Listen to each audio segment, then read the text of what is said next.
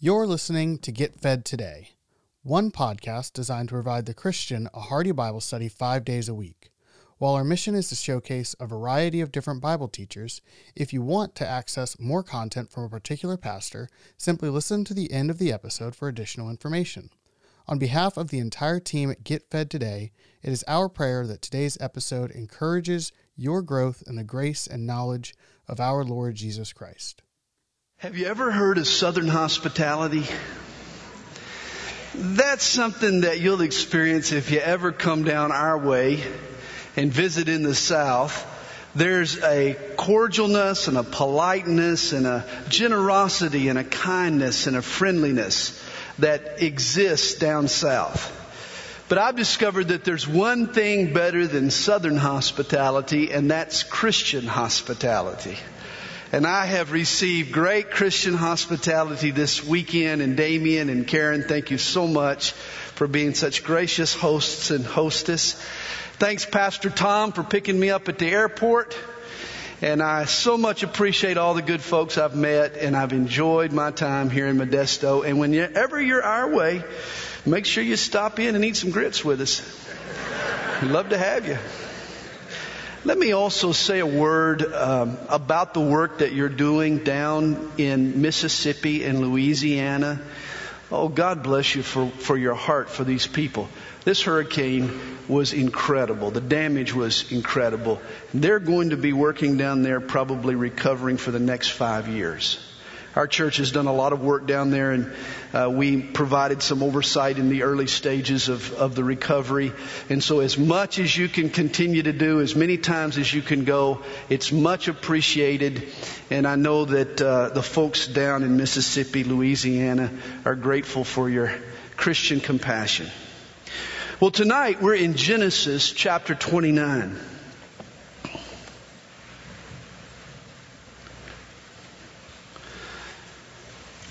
And just out of curiosity, how many married couples do we have here tonight? Well, good, good. Genesis chapter 29. and the title of my message is Loving Your Leah. and let's pray before we get started. Father, thank you so much for your great grace and your wonderful mercy. And Lord, the more we just enjoy and abide and rest in you, the stronger we become. We are healed under your wings. We are strengthened. We're fortified and refreshed. And Lord, I pray tonight that you'll do another refreshing, another encouraging and that you would bless us, Lord, in our homes, in our hearts, in our marriages, in our future, those that are single in future marriages. Lord, we just pray that you would do a great work tonight. We thank you that you like to bless us, and we ask that you do so by your Spirit through your word. In Jesus' name, amen. Genesis chapter 29, let's begin reading in verse 1. So Jacob went on his journey and came to the land of the people of the east. And he looked and he saw a well in the field, and behold, there were three flocks of sheep lying by it. For out of that well they watered the flocks. A large stone was on the well's mouth. Now all the flocks would be gathered there, and they would roll the stone from the well's mouth, water the sheep, and put the stone back in its place on the well's mouth. And Jacob said to them, My brethren, where are you from? And they said, We're from Haran. Then he said to them, Do you know Laban, the son of Nahor? And they said, We know him. And so he said to them, Is he well? And they said, He is well. And look, his daughter Rachel is coming with the sheep. Then he said, Look, it is still high day. It is not time for the cattle to be gathered together. Water the sheep and go and feed them. But they said, We cannot until all the flocks are gathered together and they have rolled the stone from the well's mouth. Then we water the sheep. Now while he was still speaking with them, Rachel came with her father's sheep, for she was a shepherdess. And it came to pass when Jacob saw Rachel, the daughter of Laban, his mother's brother, and the sheep of Laban, his mother's brother, that Jacob went near and rolled the stone from the well's mouth and watered the flock of Laban, his mother's brother. Then Jacob kissed Rachel and lifted up his voice and wept. And Jacob told Rachel that he was her father's relative and that he was Rebekah's son. So she ran and told her father. Then it came to pass when Laban heard the report about Jacob, his sister's son, that he ran to meet him and embraced him and kissed him and brought him to his house. So he told Laban all these things. And Laban said to him, Surely you are my bone and my flesh. And he stayed with him for a month. Then Laban said to Jacob, Because you are my relative, should you therefore serve me for nothing? Tell me, what should your wages be? Now Laban had two daughters. The name of the elder was Leah, and the name of the younger was Rachel. Leah's eyes were delicate, but Rachel was beautiful of form and appearance. Now Jacob loved Rachel so he said, I will serve you seven years for Rachel, your younger daughter. And Laban said, It is better that I give her to you than that I should give her to another man. Stay with me.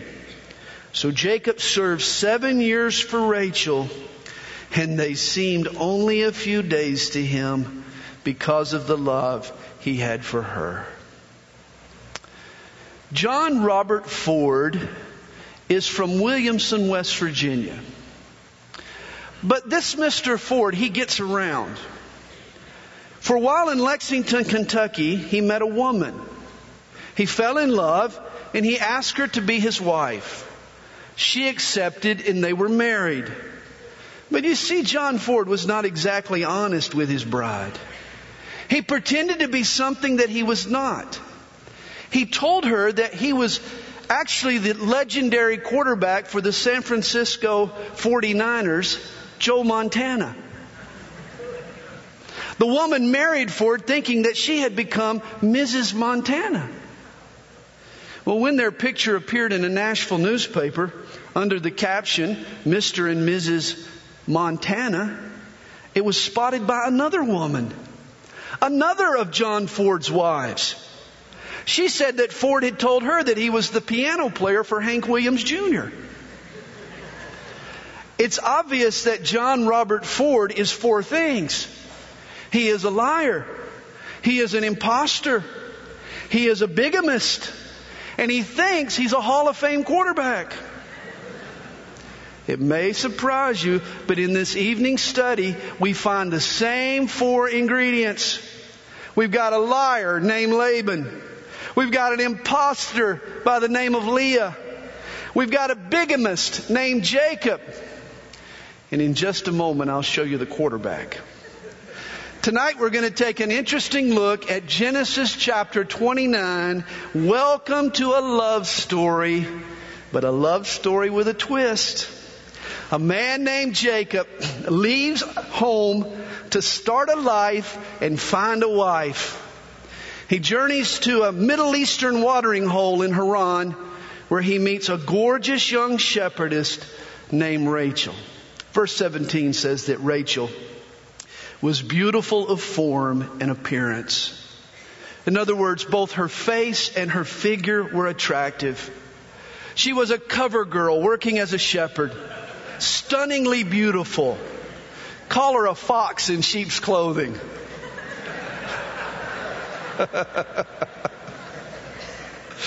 the stone that covered the opening of the well was huge and heavy. And the shepherds usually waited on each other's arrival to water their flocks. It took a combined effort to move the stone. But when Rachel arrives, verse 10 tells us that Jacob flexed his pecs and he moved the stone all by himself.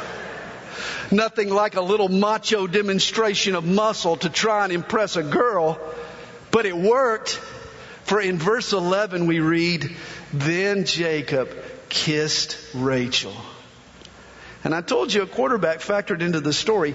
We know that Jacob at least thought he was a quarterback because here he makes a pass at Rachel.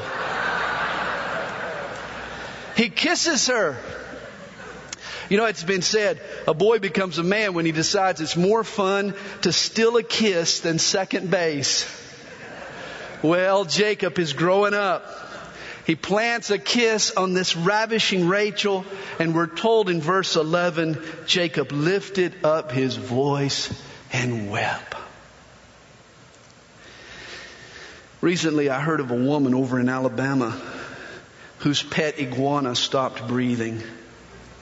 And she had to give the animal mouth to mouth resuscitation. And afterwards, she cried because she realized that she had kissed an iguana. Trust me, this is not why Jacob is crying. This is not the source of his tears. His tears are tears of joy. He thinks he's found the woman of his dreams. He's weeping for joy. But beginning in verse 16, the plot thickens. For Rachel immediately takes her new boyfriend home to meet dad. And Jacob should have been warned. For a young man fresh from mama's house was no match for a shrewd dude like Laban. Read with me in verse 16. Now Laban had two daughters. The name of the elder was Leah and the name of the younger was Rachel. And here is the twist in the love story. In Haran, as in parts of the Middle East, even to this very day, it was contrary to custom for the younger daughter to marry before her elder sister. Thus, Leah becomes a roadblock in Jacob's plans to marry Rachel. And what made matters worse, the prospects of Leah marrying any time soon seemed slim, for she had an awful problem.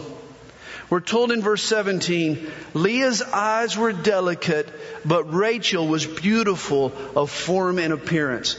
Now this phrase, Leah's eyes were delicate, can mean one of two things. First, it can refer to the health of Leah's eyes. That they were these weak, squinted eyes, perhaps even cross-eyed.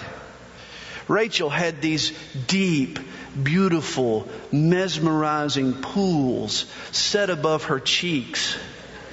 Leah had these little slits on both sides of her face. I mean, awful looking eyes. But the phrase Leah's eyes were delicate can also be interpreted Leah was a cause for sore eyes. In other words, the girl was so ugly when you looked at her, it made your eyes hurt. Either way, Rachel's sister Leah was not a very physically attractive young lady. There's a woman's college in the town of Ugley, England. And a spokeswoman for the Institute was quoted recently as saying, We try to call ourselves the Women's Institute of Ugley but the name never sticks. And I'm sure the women of the school are glad that the name never sticks. But oh, Leah, she could have graduated magna cum laude from the Women's Institute of Ugley. Rachel was a sight for sore eyes. Poor Leah made your eyes sore. Now, when Laban offered Jacob a job and told him to set his own wages, Jacob makes an interesting request. Verse 18 reads, Now Jacob loved Rachel. So he said, I will serve you seven years for Rachel, your younger daughter. No doubt that long length of time showed the depth of Jacob's love for Rachel. It probably also showed how long he thought it would take for Leah to find a man to marry first. But verses 19 and 20 tell us and Laban said, It is better that I give her to you than that I should give her to another man. Stay with me. So Jacob served seven years for Rachel. And notice this. And they seemed only a few days to him because of the love he had for her. What an incredible statement. His love for Rachel made the time fly. Before we go further, I'd like to say a word tonight to those of you who are single. Here is how you tell the difference between love and lust.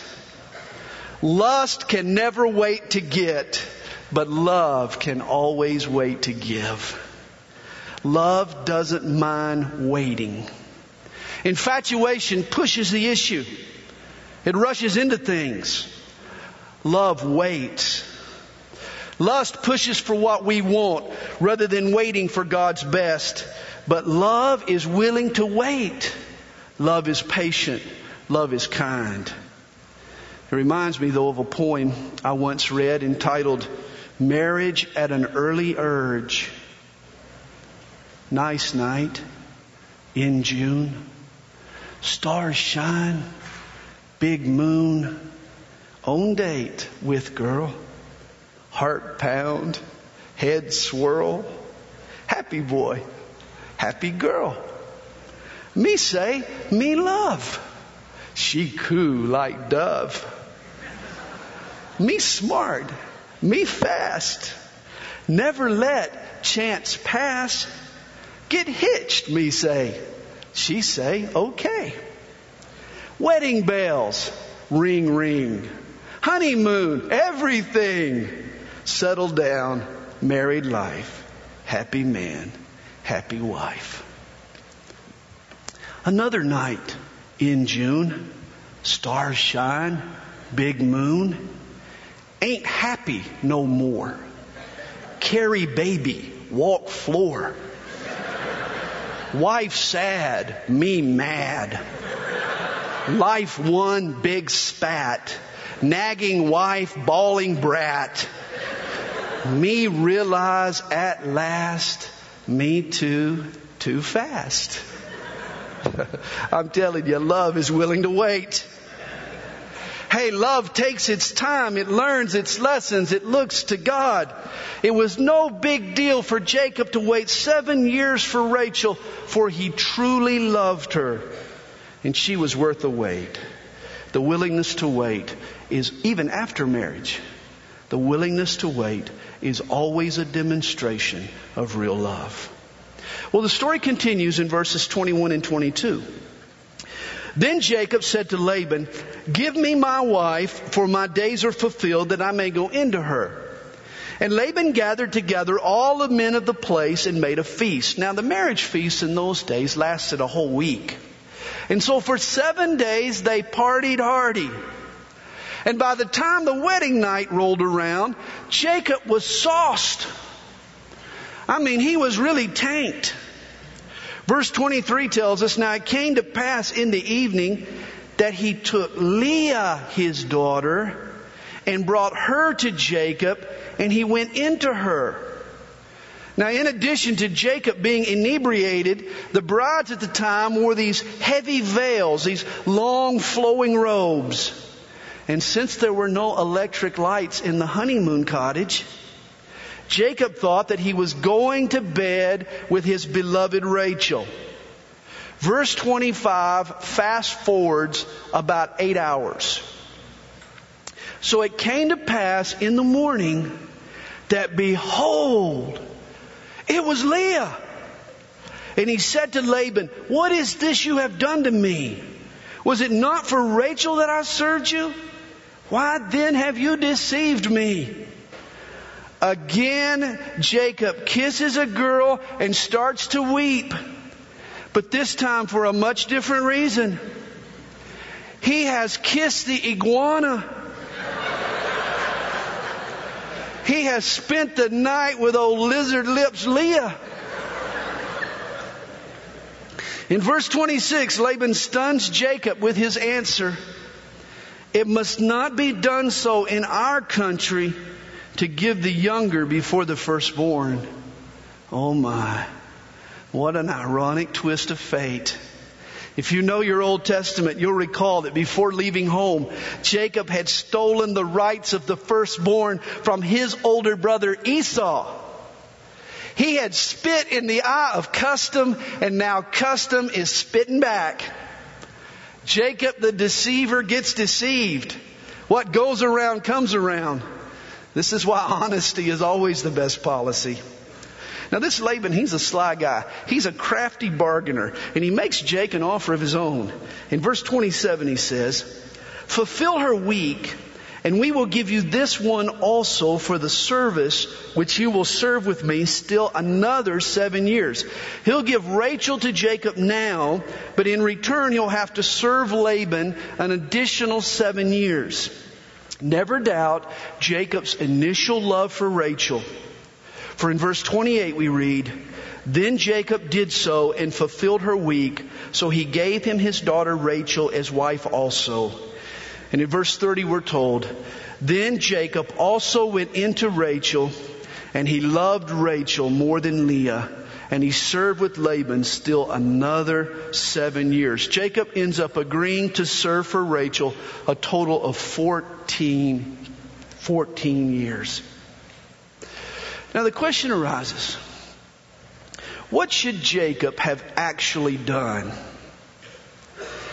And it's my opinion that Jacob should have never married Rachel.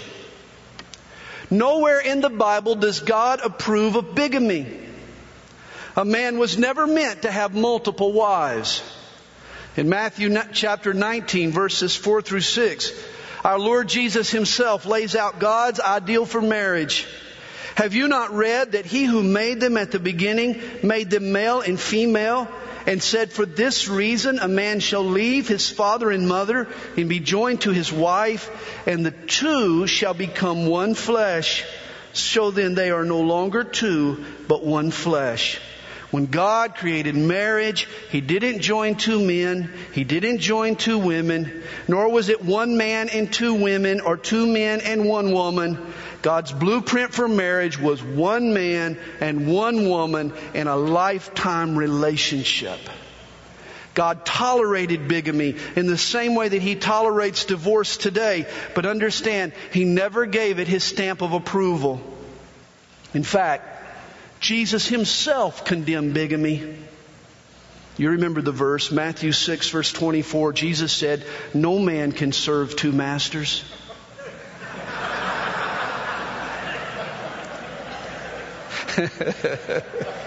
Obviously, God never intended for a man to be married to two women. Recently, Middle Eastern archaeologists have unearthed a cuneiform tablet and they've deciphered the reading on it. And it's entitled, The Top Ten Reasons No Man in His Right Mind Would Want Two Wives. And here's the translation from the ancient Semitic Chaldean.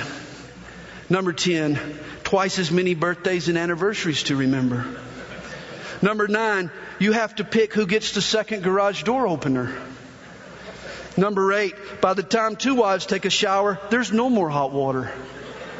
Number seven, who can afford two dozen roses on Valentine's Day? Number six, when it comes to choices, it's now two against one. Number five, your one drawer and half a foot of closet space gets cut in half. Number four, two honeydew lists. Number three, do you really want to decide who gets the master bedroom?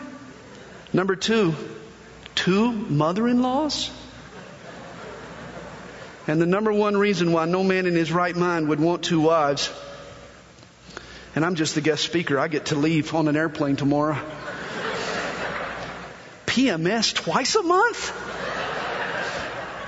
Hey, apparently Jacob never read this top 10 list, for if he had, he would have added one more reason why two wives are not a good idea they might not get along.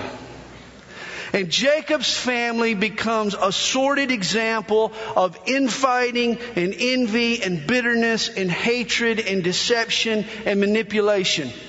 Later, when Rachel names one of her maid sons, she calls him Naphtali or my wrestling. And she says, with great wrestlings I have wrestled with my sister. My Jacob lived and his kids were raised in the middle of two warring women. Trust me, this was not a happy home. The story reminds me of an Italian man who was getting married and ceremony was outside, and on the day of the wedding, a big, heavy fog rolled in off the ocean. And it was so thick that he got confused. And, and by accident, he, he actually married two women. And later he was asked to explain his mistake, and he said, Man, it was, it was a big mist.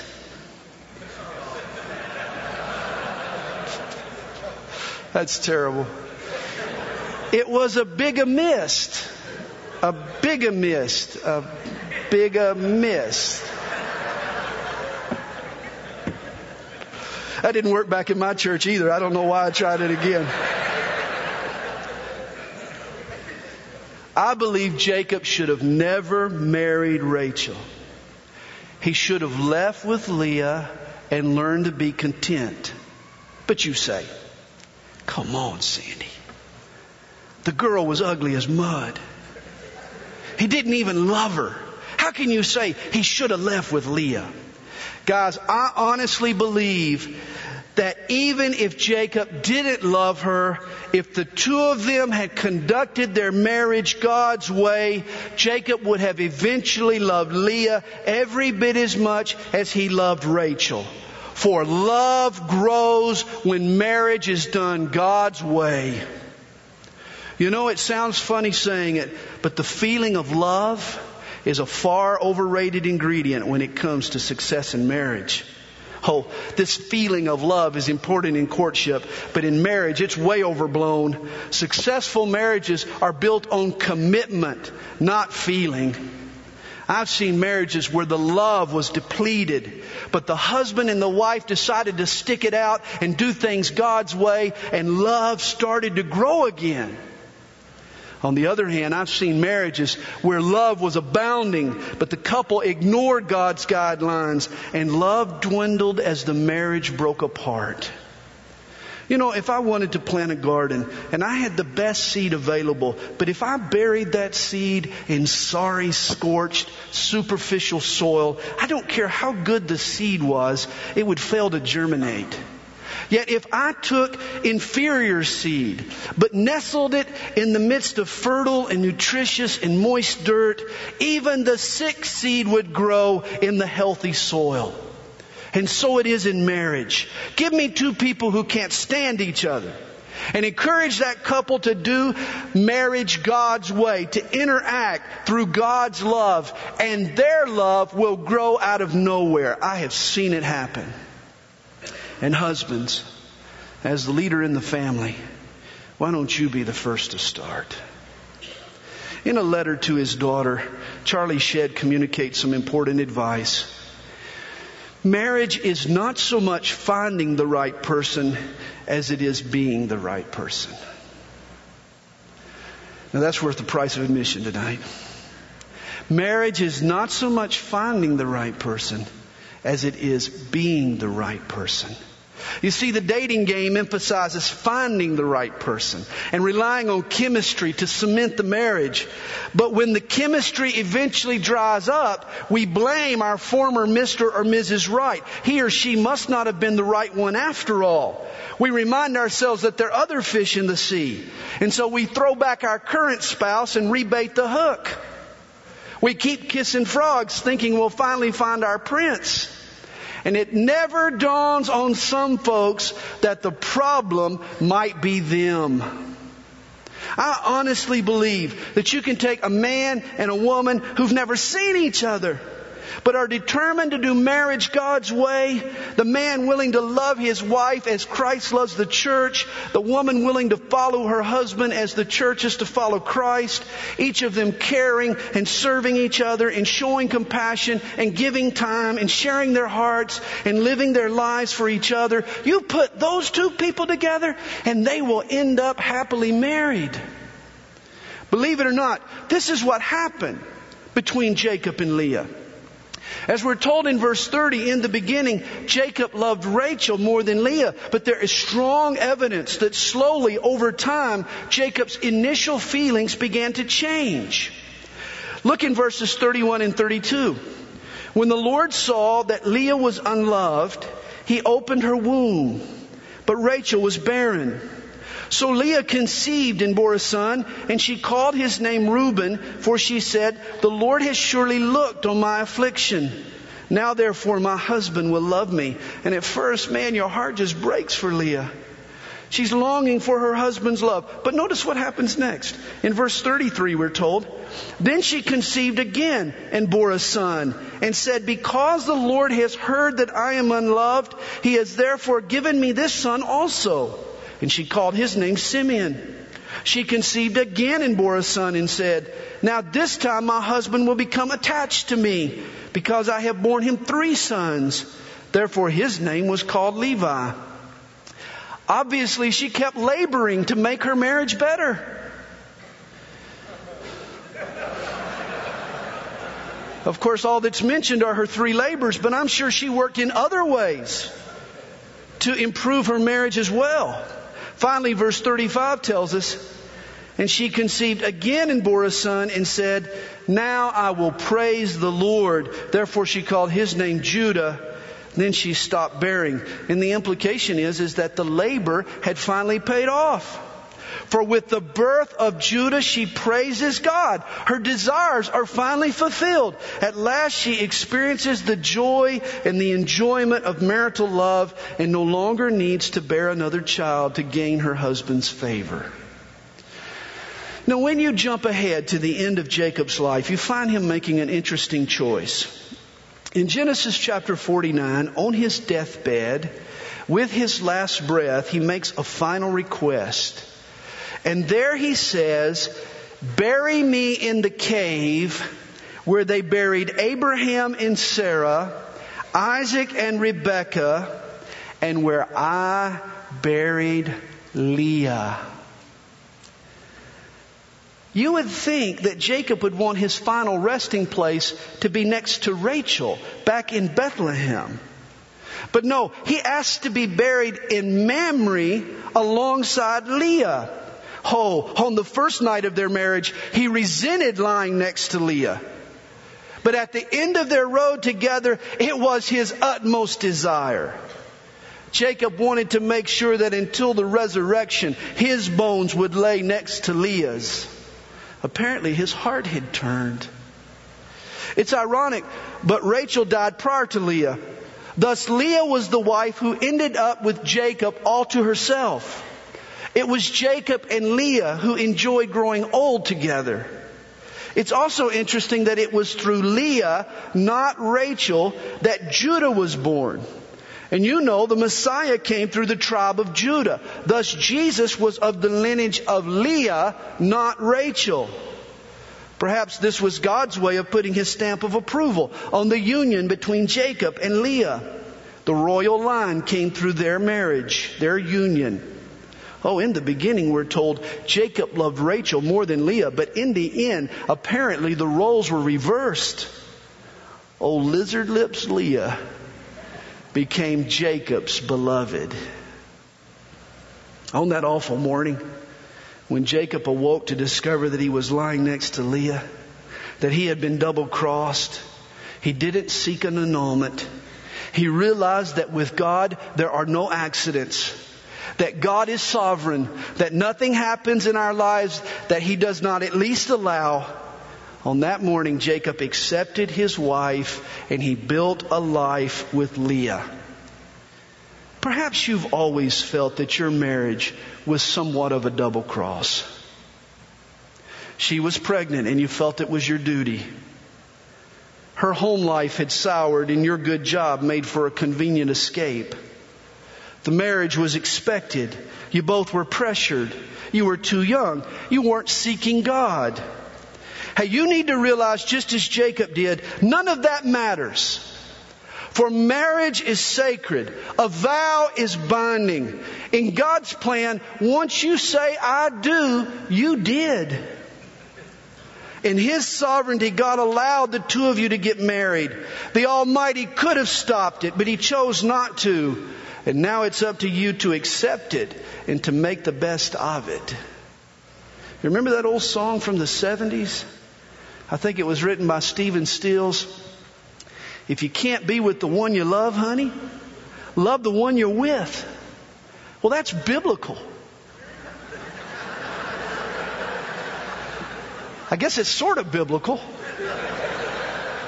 Ask Pastor Damien later. He'll, he'll tell you whether it's biblical or not. I'm,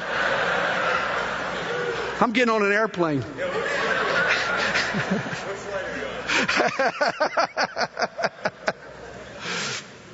Here's something I do know is biblical. If you really love the one you're with the way God wants you to love her, you won't want anybody else. You might be stuck with a Leah, but if you let him, God can turn your Leah into a lover. Years ago, prior to first teaching this passage, I prayed, Lord, what a sordid mess deception and bigamy and constant infighting. What a terrible marriage. Lord, how can I possibly apply this to the marriages at Calvary Chapel? And I believe the, that the Lord gave me a figurative application that speaks to us today. And I, and I know it goes a bit beyond the context of the passage, but it's not unbiblical in what it teaches. Guys, I believe that just like Jacob, every married person here this evening is in a sense married to two people. If you're a man, you're married to both a Leah and a Rachel. If you're a woman, you're married to both a Lee and a Ray. Hear me out. Every married person is wedded to a Rachel. Oh, this is the part of your spouse you love dearly. This is the part of your spouse you were attracted to. You absolutely adore. This is the person who fires your engine and steams your glasses.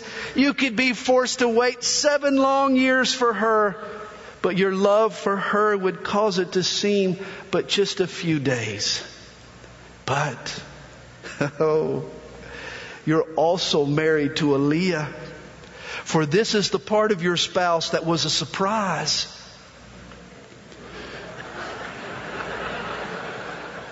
When you married your mate, you knew you were getting this Rachel. But oh, you didn't know about this Leah. Lee is the ornery and ugly and selfish side of your spouse. Leah is the side of your spouse that was covered up and veiled and hidden before the marriage vows were taken. Yes, we are also hitched to a Leah. In every marriage, there are mornings, just like the day after Jacob's wedding night, when you roll over and you look at your spouse, hoping to see a Rachel, and instead you start to cry, Oh no, it's Leah. Man, I have kissed the iguana.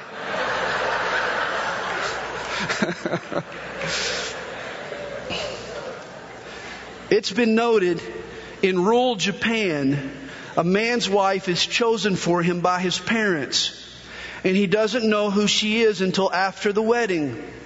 Though the custom in America is completely different, the end result is the same. Hey, I don't care how long you date before you marry. Seven months or seven days or seven years or 17 years. You'll never learn all there is to know about your spouse. Believe me, in every marriage, there are some definite surprises after the wedding day. Guys, there are aspects of your spouse that resemble Leah. The blemishes were there from the beginning, but you were drunk on love and you didn't see them. Your spouse is not what you thought, and it's a shock when you realize it. So the question becomes, what do you do with a Leah? Or with a Lee? Well, the first morning Jacob saw her, he complained to Laban. But what did he do the next morning or the next or the morning after he left Laban's house? Here's what Jacob does. Look again in verse 31.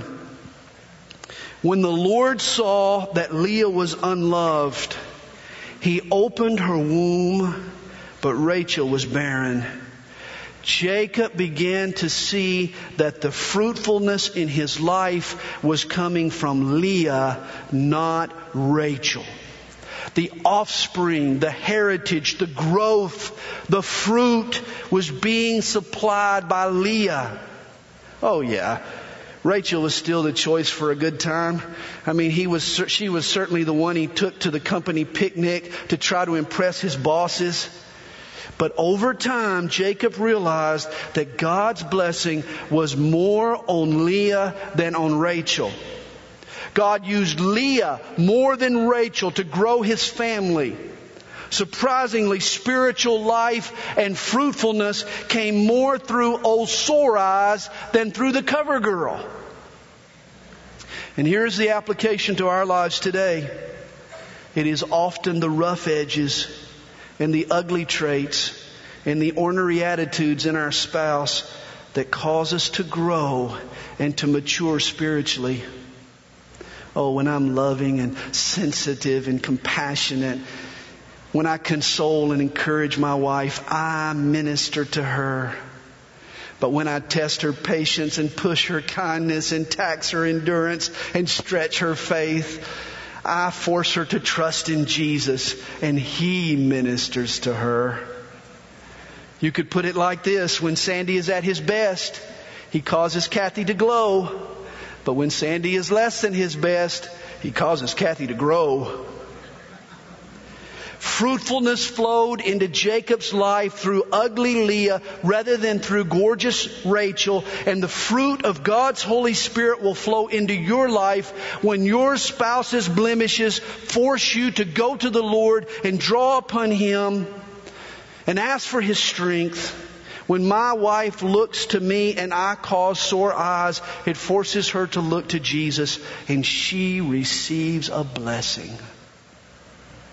Now don't misunderstand. I'm not suggesting that there are no limits or boundaries to an acceptance of a spouse's behavior.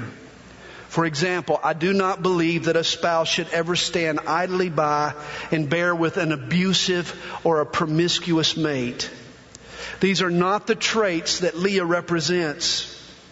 When a person tolerates a beating or a cheating, it makes them an accomplice to the crime. You become a part of the problem rather than part of the solution. I'm simply suggesting that you learn to accept your spouse's humanness. You see, this is what Leah represents. Humanness. I mean, it's no sin to be ugly.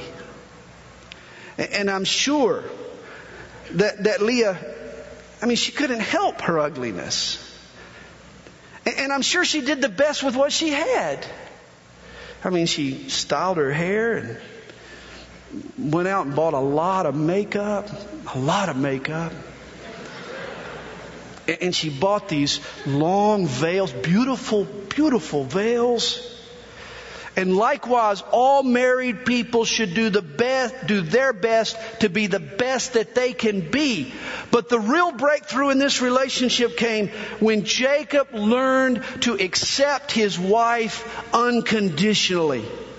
Yes, we all should want to get better, but we all need to face the fact that no matter how hard we try, none of us are ever going to be perfect. Leah turned out to be a diamond in the rough, but Jacob never saw her beauty until he gave up trying to change her and he accepted his situation. It is a wise man, a wise woman who stops trying to change their Leah or their Lee. It's true, the only time a woman succeeds in changing a man is when he's a baby. I like the old adage, women marry men expecting to change them, while men marry women thinking they will never change. Both get disappointed.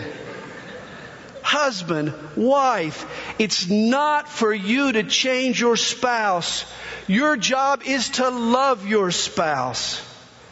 God will change your spouse if he or she needs to be changed. I heard a wonderful story of a wife whose husband bought her a brand new car. She was driving the car when she was in an accident in the grocery store parking lot. It was all her fault.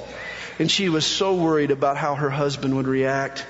Well, when the police finally arrived, they asked her for her proof of insurance. And so she opened up the glove box, and along with her card, she found a note. And it made her cry. In fact, the policeman asked her what was wrong. All she could do amidst her tears was hand him the note. It was from her husband, and this is what it read. Honey, in case of an accident, just remember, it's you I love, not the car. Here's a husband who decided in advance to just simply love his Leah. Guys, this is how you turn a Leah into a lover. You accept her or him for better or for worse. Didn't the vows say that? For better or for worse? Love your spouse for who they are, warts and all, sore eyes or not. It reminds me of the hillbilly wife who was commenting on her wedding vows. She told her friends, them there vows say for better or worse, cause he ain't gonna get no better and he can't get no worse, so I take him as is. hey, Leah was probably as ugly the day Jake buried her as the day he married her. But somewhere along the way, Jacob learned to accept her as is. And guys, this is what each of us need to do for the Leah or the Lee in our spouse. Unconditional acceptance is the miracle cure. It frees up the Leah from the pressure and the insecurity of never measuring up. And trust me, we're all better and more lovable when we know we can be ourselves and still be accepted. It also frees up the Jacob from these impossible expectations that always hang sort of a cloud of failure and disappointment over the marriage. The Jake in all of us needs to stop mourning over what ain't and what can't and begin to enjoy what is. Sometimes we get so fixated on the 10% negative in our spouse that we forget the 90% positive. We forget that Leah and Rachel lived side by side. On her 50th wedding anniversary, a wife shared her secret to her long but happy marriage. She said, On my wedding day, I decided to make a list of 10 of my husband's faults, which for the sake of our marriage, I would overlook. A guest at the reception asked her what 10 faults went down on her list.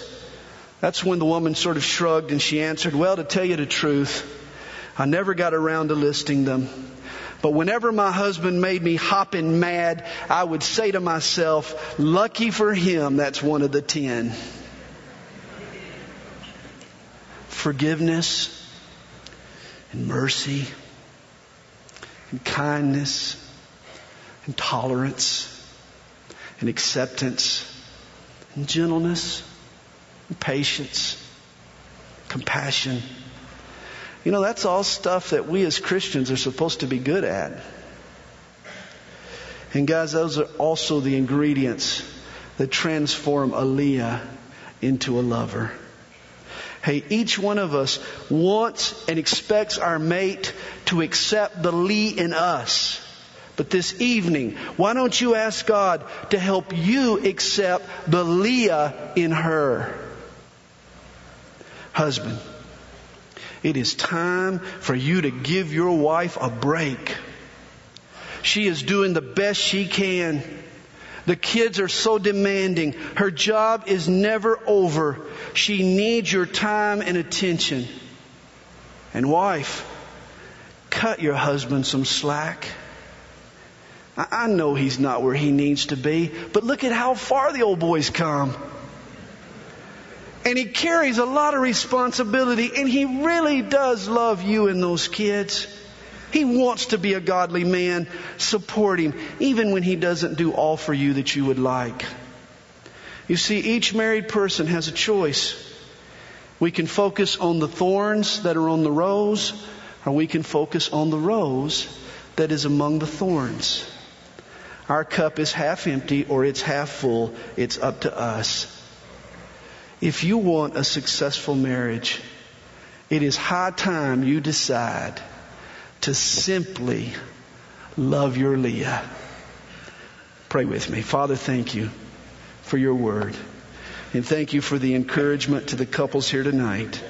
Lord, I pray that you'll bless the marriages of this church. Lord, I know that this church will only be as strong as the marriages, as the husbands and wives and their commitment to each other. That's the foundation. And I pray, Lord, that you would help us to accept the humanness in our spouse. Help us to remember that none of us are perfect. Oh Lord, help us to worry about the plank that's in our own eye rather than the splinter that's in our husband's eye or our wife's eye. Help us, Lord, to judge not lest we be judged. And help us, Lord, to just simply, just simply love our Leah for better or worse. Give us that love, Lord. We, we, we know about that love because that's the kind of love with which you've loved us. Help us, Lord, to love our spouse that same way. And we pray it in Jesus' name. And all God's people said, Amen. Amen. Thank you. Thank you for listening to Get Fed Today. Today's sermon comes from Pastor Sandy Adams. If you enjoy the message, you can access more of Pastor Sandy's teaching ministry by visiting sandyadams.org.